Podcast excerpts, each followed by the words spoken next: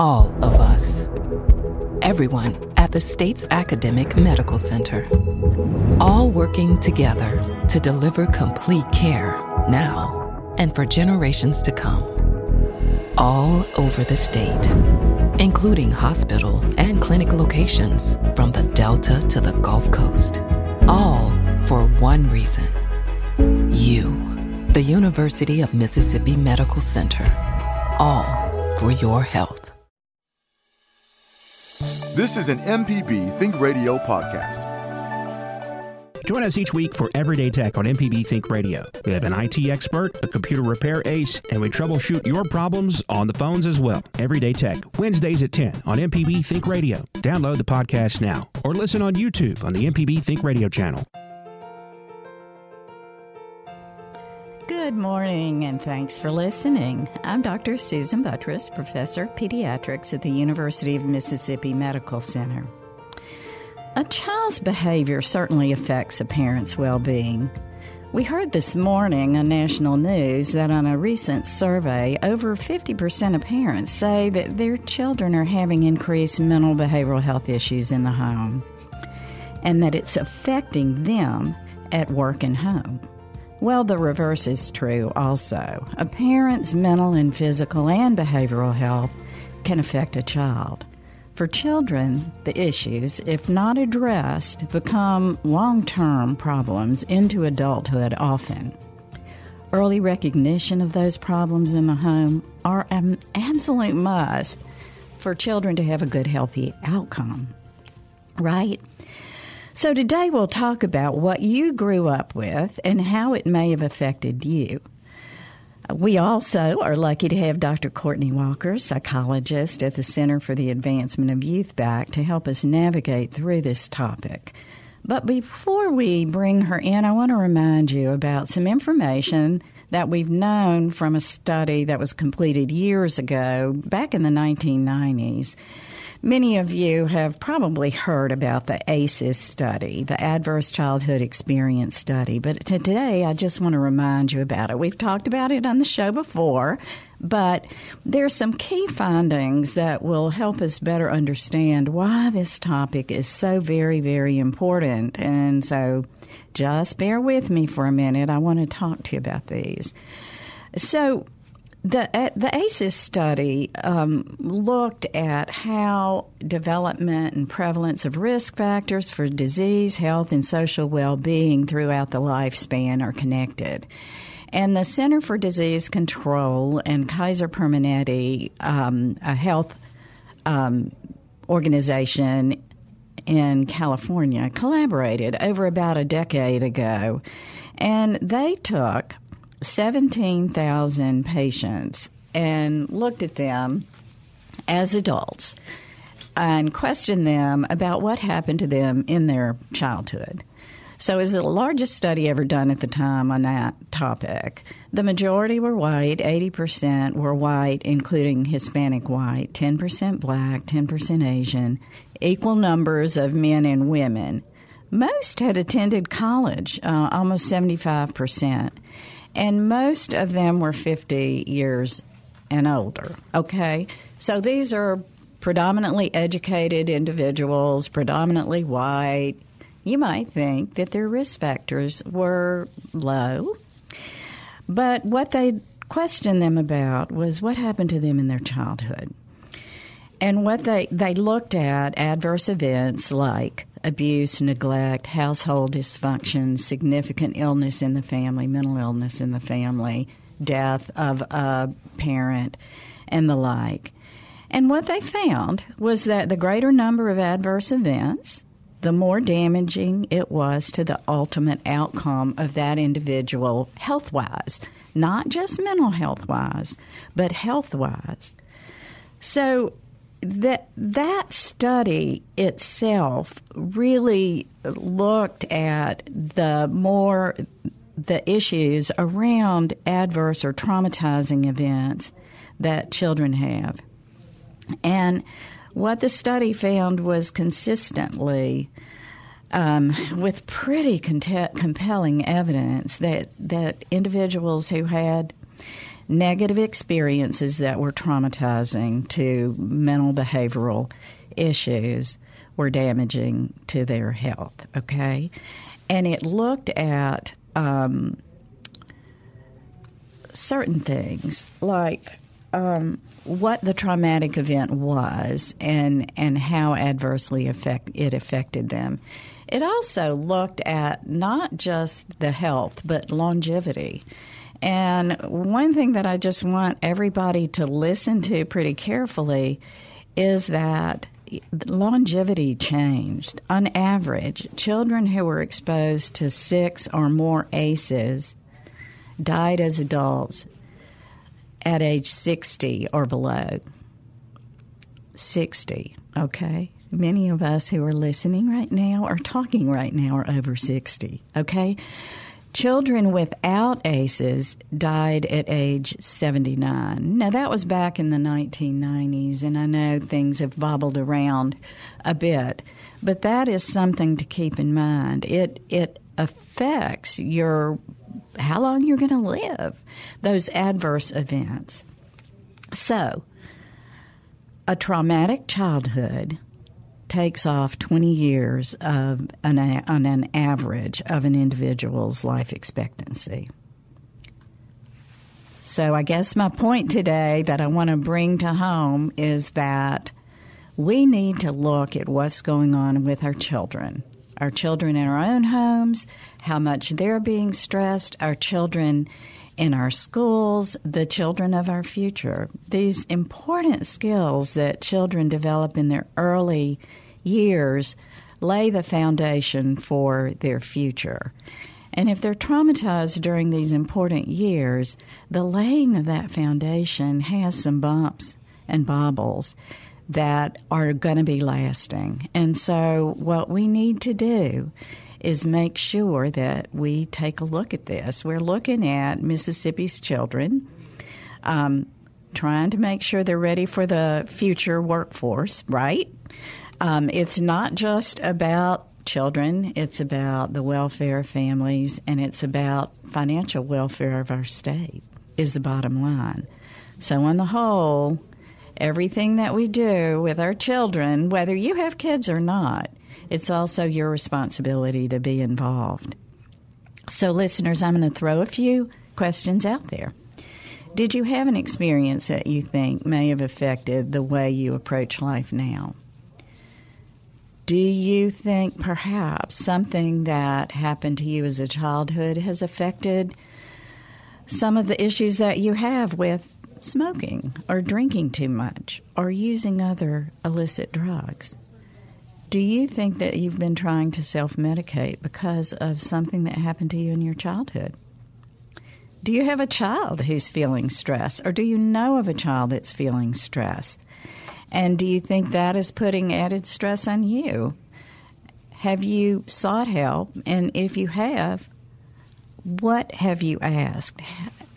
We'd love to have you give us a call today. Let us help you through these ways to lessen stressors, either the past or the present, because um, we know there's a lot of stress going on right now. Um, not just COVID 19, but much else that's been happening in our world. Lots and lots of stressors. So, so, welcome, Dr. Walker. Thanks for coming in. As always, you you always impart wisdom. Um, so, thanks for being here. Thanks for having me. Glad to be back. So we're really trying to concentrate on on topics around children and how we can prepare children for the future. Uh, I know many of you, I'm just going to say this because I've said it not on radio, but I'm going to say it. You know, whenever I do a show specifically about children, we get a few fewer calls than we do when we're doing a show about adults. And I love my listeners, and I love for our listeners to call in. And I wonder if, because many of you don't have children in the home now, as you're listening, think you shouldn't be involved. But I want to implore you to think about how you can be involved as a support, as somebody out there for these children. And so, Dr. Walker, maybe can you take a minute or two to talk about resilience building? Absolutely. And I'm sure we'll talk about this later on in the show too, but there's multiple time points where you can help build a child's resilience, whether that's supporting a family with a new baby and helping reduce stress in terms of um, you know, the child tax credit. That was actually helpful for a lot of families in reducing stress. Um, or if an adverse experience has happened to a child, connecting them with a therapist or helping professional that can help them process through that and build coping skills to kind of help uh, cope with the symptoms that could come along with experiencing that um, experience. So there's multiple at multiple time points there's opportunities to build a child's resilience and even as adults if these things happen to you there are multiple services out there that can help you work through that um, and maybe um, choose um, different ways of coping because as we know from the ACE study if you're exposed to these adverse experiences, you're at greater risk for adopting maladaptive coping mechanisms like smoking, drinking, things like that. But you can also intervene now as an adult to interrupt that cycle. Um, this is not a cause and effect type of thing. This is a these things put you at risk, but we can do things as a society, as family, as helping professionals to help um, mitigate the risk for our, our children as they grow up. Right, absolutely. We're going to go ahead and take our first call. We have Stephen in Boonville. Stephen, thanks for calling. Hey, good morning. This is somewhat of a, uh, a heavy topic. It is. Um, to, to be carrying because I've, I've witnessed so many children through my life. Um, some, some my grandchildren, and many in, in our church that, that we had attended. And even at one time, uh, we heard a pastor at our church up in Memphis um, addressing those issues. And he pointed out at that time, he said, uh, believe it or not, more than 75% of the children that were attending the Sunday school classes for the uh, junior age group next door in the building were from broken homes. Mm-hmm. And um, I I came from a home that was not broken. My my mother passed away um, when I was 16. My father remarried, so all of that was lasting, and there were normal um, what what I considered normal um, kids disagreements between my parents we were growing up. But I grew up in a family of five kids, and it lasted until her death. And then uh, same with my my wife's parents; they stayed uh, together until the death of one of them. And my wife and I have now been married. It'll be 44 years next month, and we had determined that we were not going to to uh, to divorce, if at all possible, that we were going to work through our problems and set the example for both of our kids. Well, that idea went right out the window. We we stayed together, but both of our children have ended up divorced. Both of them having grandkids, and it seemed like when when my first granddaughter uh, was experienced that she was witnessing all the traumatic changes all of a sudden, and and I thought, just think how, at that time I said she's going to be carrying this with her for the rest of her life. And I actually went and talked to the attorney that was involved in it. He said, he, he, I'm being honest with you. He said, you know I can't discuss this with you. It's only between the two parties, but I have to commend you because most parents or grandparents are wanting to do everything they can to go ahead and rip the couple apart, and here you are trying to hold it together. Mm-hmm. But what you can expect now is to see your grandchild grow up maladjusted, as if it was the norm.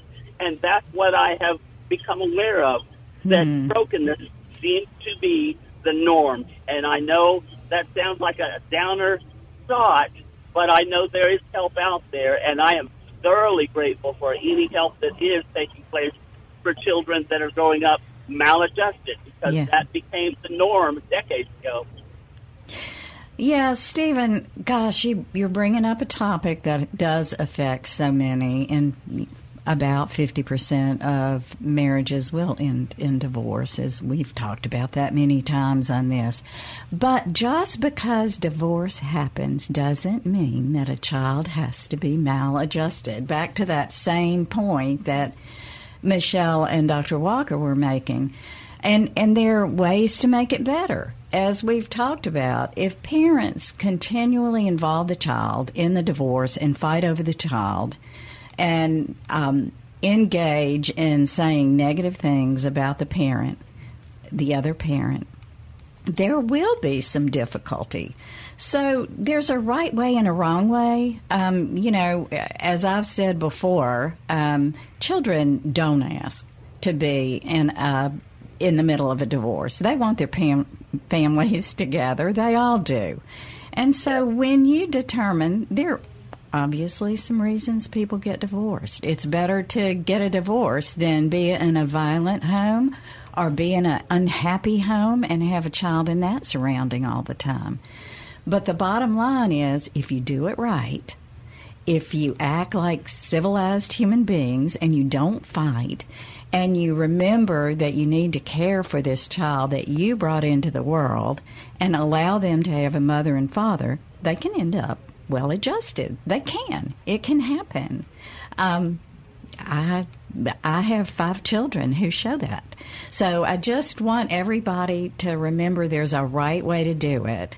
Dr. Walker, I'm going to pass it to you again. Um, I know you have some comments on this also. Well, yeah, no, I agree with you. You know, and when we're talking about ACEs or adverse childhood experiences, divorce and parental separation is one of those, but really what we're talking about is instability as a result of that parental separation or divorce. And so, as you were mentioning, you know, if you, if if the divorce is uh, amicable and the adults are doing it in a way that is in the best in- interest of the child, then you're less likely to have those um, risk factors that show up um, that we've been talking about. But let's say you were, you just mentioned, if you were in a, if there was a family and mom and dad were married and maybe there was some domestic violence between mom and dad that the children uh, were exposed to mm, probably best that the child isn't continuously exposed to that. So that could actually be reducing a risk factor um, right. for getting them out of that.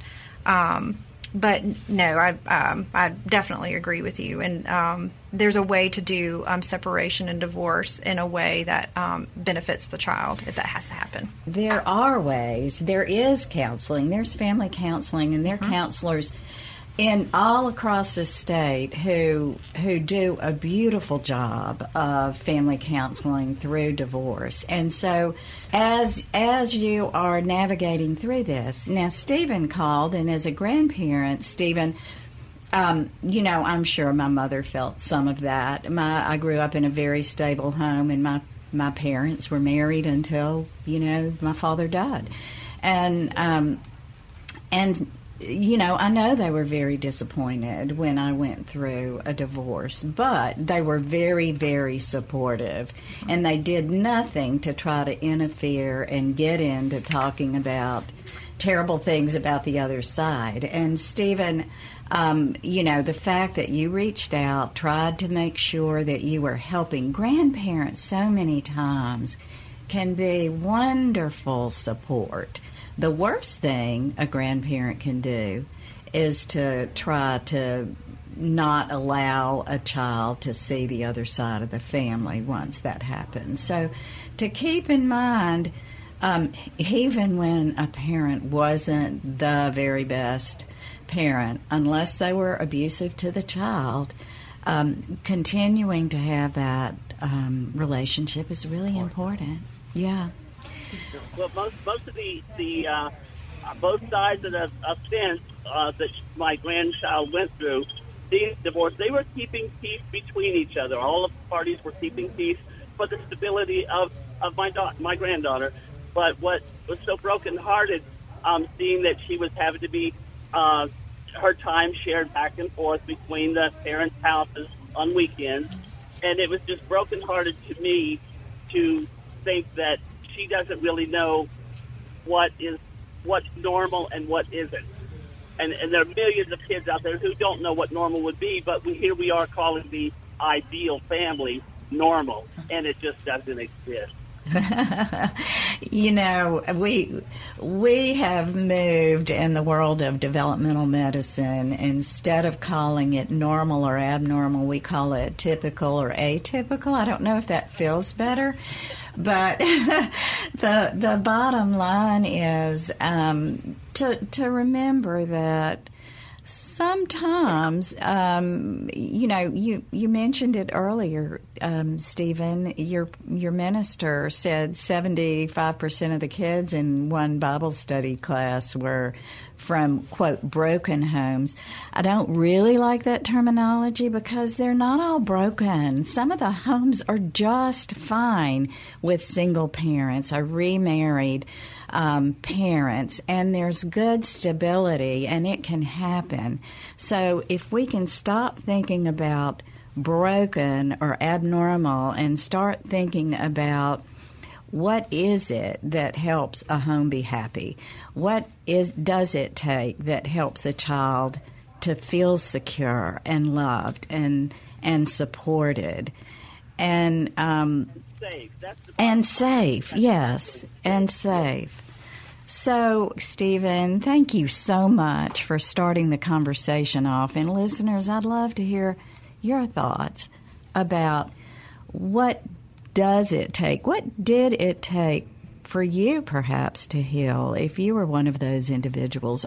All right, we're going to go back to the phones. We have Reba in Jackson, who is a healthcare professional. Hi, Reba. Thanks for calling.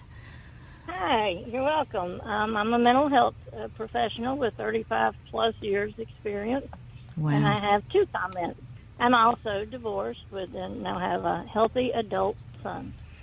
Um, two things. When I both personally and professionally helped people through uh, divorce, one thing that was very important is that the household rules be the same in both homes.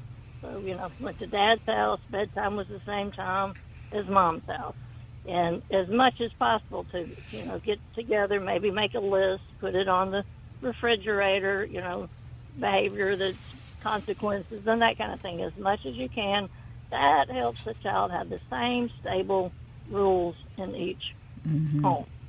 And I found that, that that worked very well. The second thing is I did most most of my practice in Atlanta, Georgia, and in the state of Georgia, before you can get a divorce, you have to. It's mandatory that you take a two-hour course in divorce and children, and it was a very good course.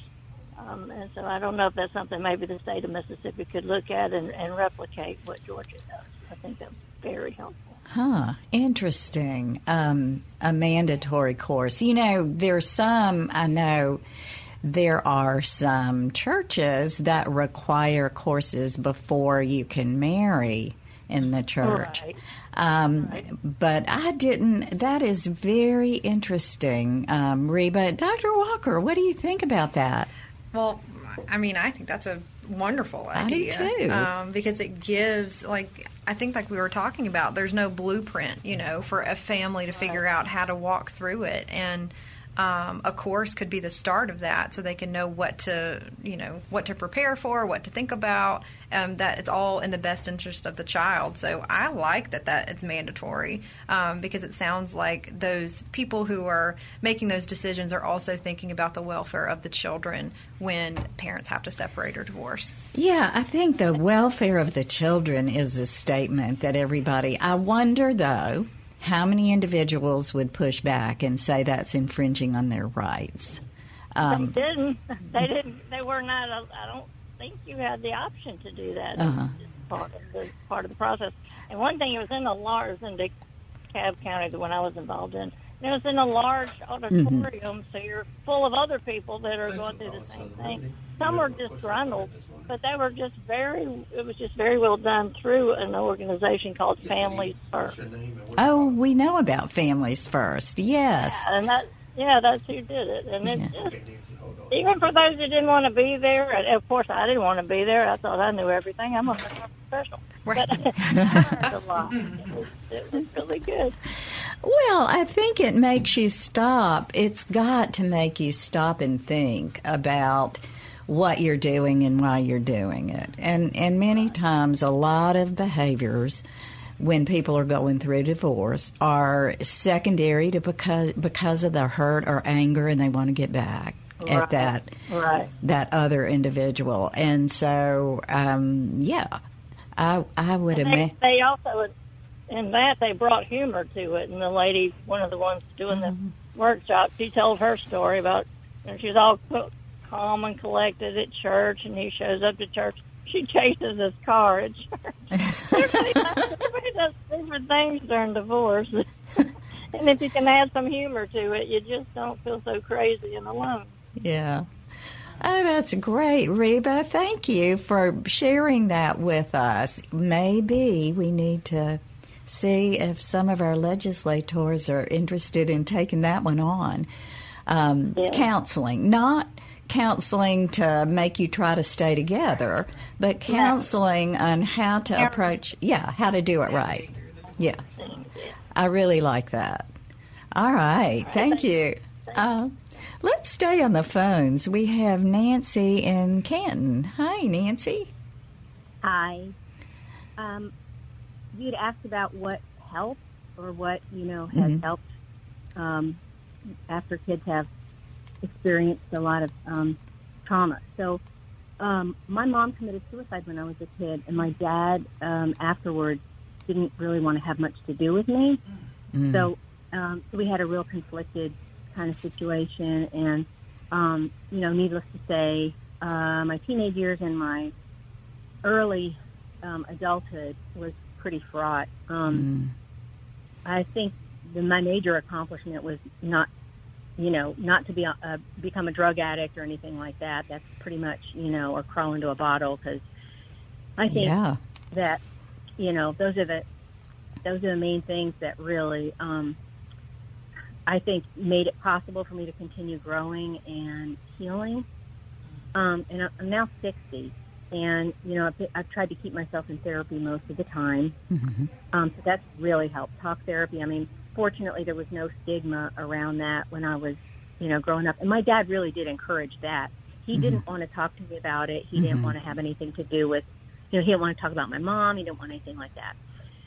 So I was on my own as far as that went. But he did, you know, clearly know that I had needs and, you know, did what he could to hook me up with some kind of therapy.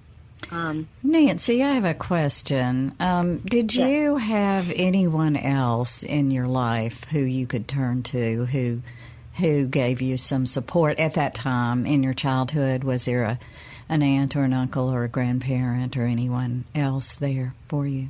No, that that really um, I, do, I didn't. Um, I'm an only child, and uh, you know the family was uh, kind of a hot, you know, had moved a lot. My mom was Japanese, and um, so that family was over there, and there were secrets and blah blah blah. So really, the only people I had were my mom and dad. Yeah, so, and and your therapist. Did you feel like the therapist was really that individual who helped you cope through things?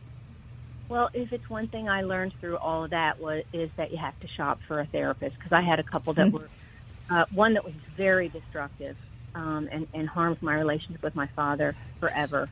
Um, I mean, you know, I mean, my dad and I really went through a lot, and, and you know, we evolved an awful lot in the last, you know, 30 years.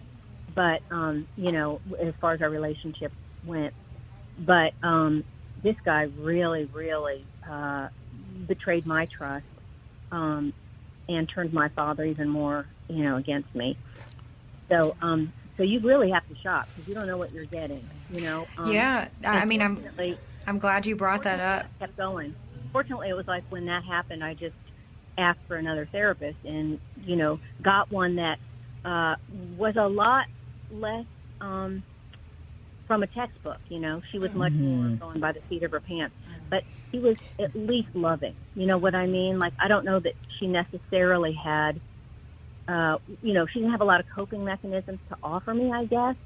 But she was a kind person, and she heard me, and she knew where I was coming. You know, she could really see where I was coming from, and that was helpful and you, you bring up a really important point about therapy in general, and I'm glad you did, Nancy. You know, um, not all helping professionals are going to be a good fit for you. Kind of like in your right. your case, right? You have to find yeah. a therapist that you click with, that's a good fit, and that you trust. And that trust is center and the most important for that therapeutic relationship.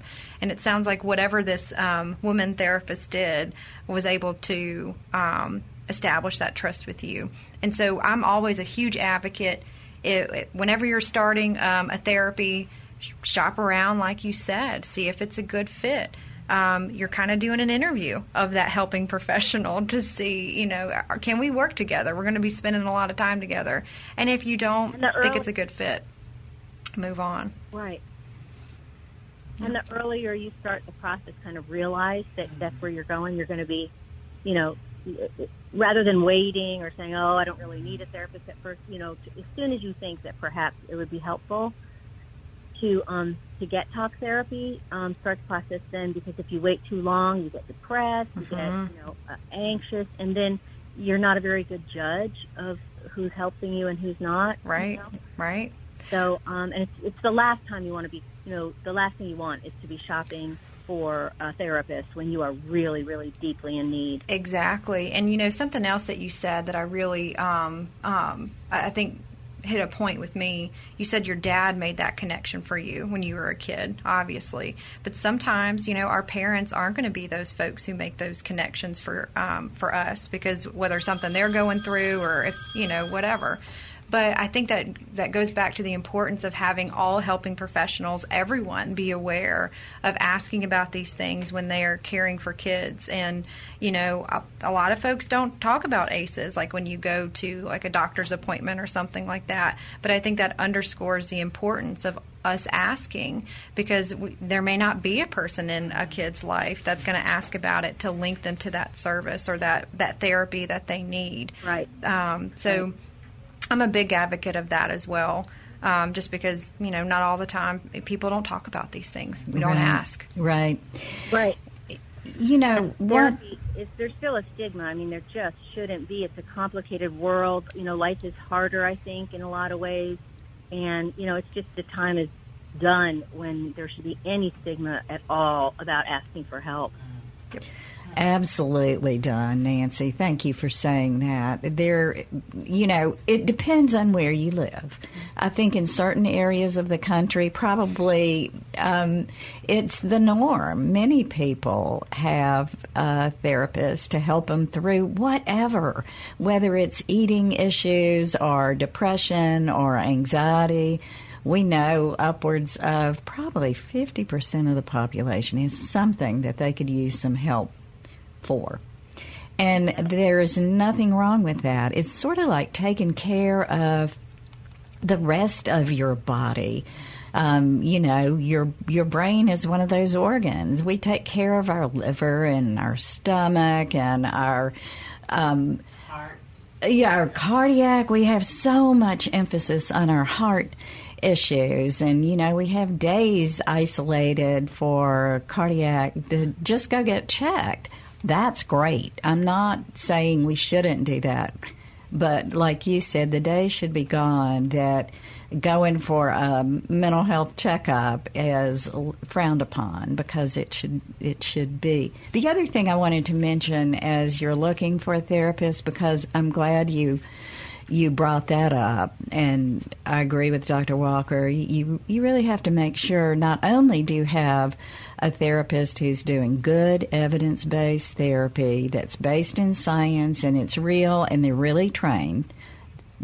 We are better off able to check credentials on individuals than ever before with the internet and you can search anybody and mm-hmm. find out what they're about. But but the other thing is even if they're well credentialed, they may not be your match. They may not be your personality. And so it's okay to say, you know, I'm not coming back. I'm going to go find somebody else that's a better match. Um, gone should be the days also of being so approval seeking that you won't leave a bad doctor or a bad therapist. It took me forever to get to the point where I could do that. Yeah, yeah. So, well, Nancy, thank you for sharing your story, and and certainly you did go through a traumatic event, but it sounds like you are you are doing all the right stuff for yourself. So keep keep it up. Yeah, and the right person is definitely out there. So, you know, somebody that gets you. I mean, that's really the most important thing. Exactly. All right. Thank you. Thank you.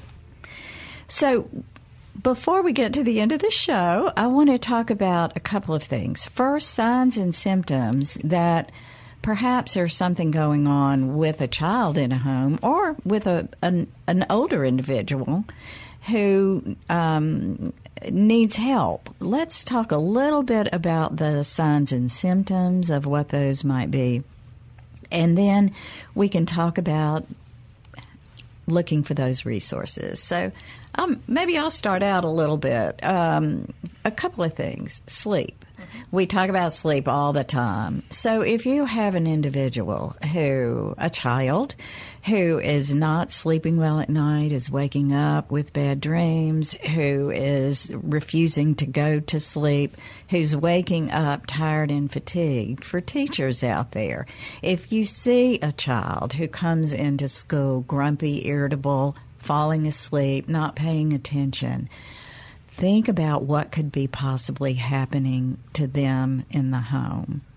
I think any kind of mood change or irritability often um, points to something, some sort of mental behavioral health issue. Dr. Walker, I'll turn to you. I know you want to bring up a couple of those signs. Oh, yeah, definitely sleep difficulties. And, you know, for some kids, it's kind of hard to pinpoint because they could be exposed to more chronic um, adverse experiences. So it's something that's always been there. So they always kind of look that way. And then for other kids, there might be, you know, their mom or dad passed away and that was an event and after that event they just changed. And so i think it's important to tell the difference between the two. Um, sometimes you can have those chronic symptoms and sometimes you can have symptoms that just pop up out of nowhere. Um, but definitely sleep difficulties hyperactivity impulsivity can sometimes mm-hmm. um, be a symptom of traumatic stress. Um, uh, sometimes kids will play out what happened. It may not be exactly um, what happened, but if they're playing like with their Barbie dolls or with their trucks or with their, their Legos, they mm-hmm. may try to play out a scenario that they remembered. Um, like violent play like or violent play. somebody hitting someone else mm-hmm. or something like that. Absolutely. Yeah. Um, and you know anxiety depression mm-hmm. and things like that. A lot of folks don't really realize that even young kids can right. experience uh, clinical symptoms of anxiety and depression. And so those kind of look similar to what it looks like in adults but um, you know uh, it's important to keep an eye out for. Right. Yeah. Right you know, I still think back. I think I men- mentioned this on the show last week, but I have to tell you about a video I saw recently that I passed around our office of a young child coming in to class late every day. Mm-hmm. And the teacher would rap him on his knuckles. I guess it was an old fashioned film. Rap him on his knuckles or on his palm and make him go sit down. And so this they showed this happening over and over and over again, still late every day. And then one day, um, as the teacher was going to school, um, he saw this little boy who had been late every single day. Um, walking his mother in a wheelchair, who she obviously had had a stroke or something, walking her back from somewhere and leaving her at a particular home. I guess he was taking her to to stay with someone when he wasn't there. And um, the teacher, um, you know, it was this revelation like, this poor child, I've been punishing him every day for something when he was helping mm-hmm. and had no other choice. And, you know, I think everybody that I passed that video to said they were in tears. But it's it's one of those things. If we would just make ourselves look for the signs and realize that it's all not always about an irritable individual or a bad kid who just is bothering you, but there really is something else going on. Mm-hmm. Yeah. Well, even that makes me think of, you know, sometimes kids who have experienced um, neglect, mm-hmm. sometimes they'll steal food mm-hmm. out of the kitchen, right? Right. And, you know, a lot of folks, they see that and they're like, well, they're stealing. They're stealing from me no. Usually, you know, um, that child has gone maybe a period of time where food wasn't stable. Right. And so asking, figuring out why is that kid doing that? Why does he always want to have two granola bars in his pocket? Mm-hmm. Right? Yeah. Um, so. So, you know, we talked a little bit about signs, and there are many, many more. But in the last couple of minutes of the show, Dr. Walker, why don't you talk to us a, a little bit about seeking help? Sure. Well, you know, like we mentioned earlier, there's a lot of different ways that you can um, intervene with ACEs and prevent ACEs from occurring in uh, children and families. And so the CDC has put out some really nice um, guidelines for how you can uh, prevent and intervene at different levels. And so they recommend one way to prevent ACEs um, could be strengthening families' financial stability. And so, how we were talking about the child tax credit and things like that, that really reduced stress on families and allowed them to provide basic needs for their kids so they could focus on other elements of uh, caregiving. So, mm-hmm. their children's social emotional needs, being there, reading to them, um, that can be helpful. Um, even policies that allow paid time off for a newborn and their mm, mom yeah. and dad, right? Big deal. Big deal. Um, things that promote social norms that protect against violence. So, supporting parents in positive parenting practices, right? If you had, um, if you grew up in a home where there was a lot of physical violence and maybe you had physical violence perpetrated against you, you may not know how to parent your own children without that, you know, um, harsh uh, physical um, punishment. And so, helping a family get in contact with a helping professional that can help them choose different parenting practices that um, help mitigate risk um, for ACEs. Um, the, my most favorite, um, helping kids have a good start. Um, we know that if ACEs occur very early in life, then it can set the stage for disrupted um, neurodevelopment, um, maladaptive coping mechanisms, things like that. So, if we give kids a good start by having really good quality early learning programs, um, making sure that our places where our children are going um, our the providers know about what these things are and how to ask for them and how to look for them, and um, offering a support and training um, to child health and development generally. That's huge, mm-hmm. huge. If parents are going to need to work, they've got to have a safe, good, healthy place for their children to be. Thank you, Dr. Walker, as always. This was wonderful. Thank you to our callers. If you'd like to hear the show again or any past episodes, you can listen to the podcast on your favorite podcast app by searching Southern Remedy, relatively speaking. This show is a production of MPB Think Radio and engineered by Michelle McAdoo. I'm Dr. Susan Buttross, and I hope you'll join us next Tuesday at 11 for Relatively Speaking right here on MPB Think Radio. This is an MPB Think Radio podcast. To hear previous shows, visit MPBOnline.org or download the MPB Public Radio app to listen on your iPhone or Android phone on demand.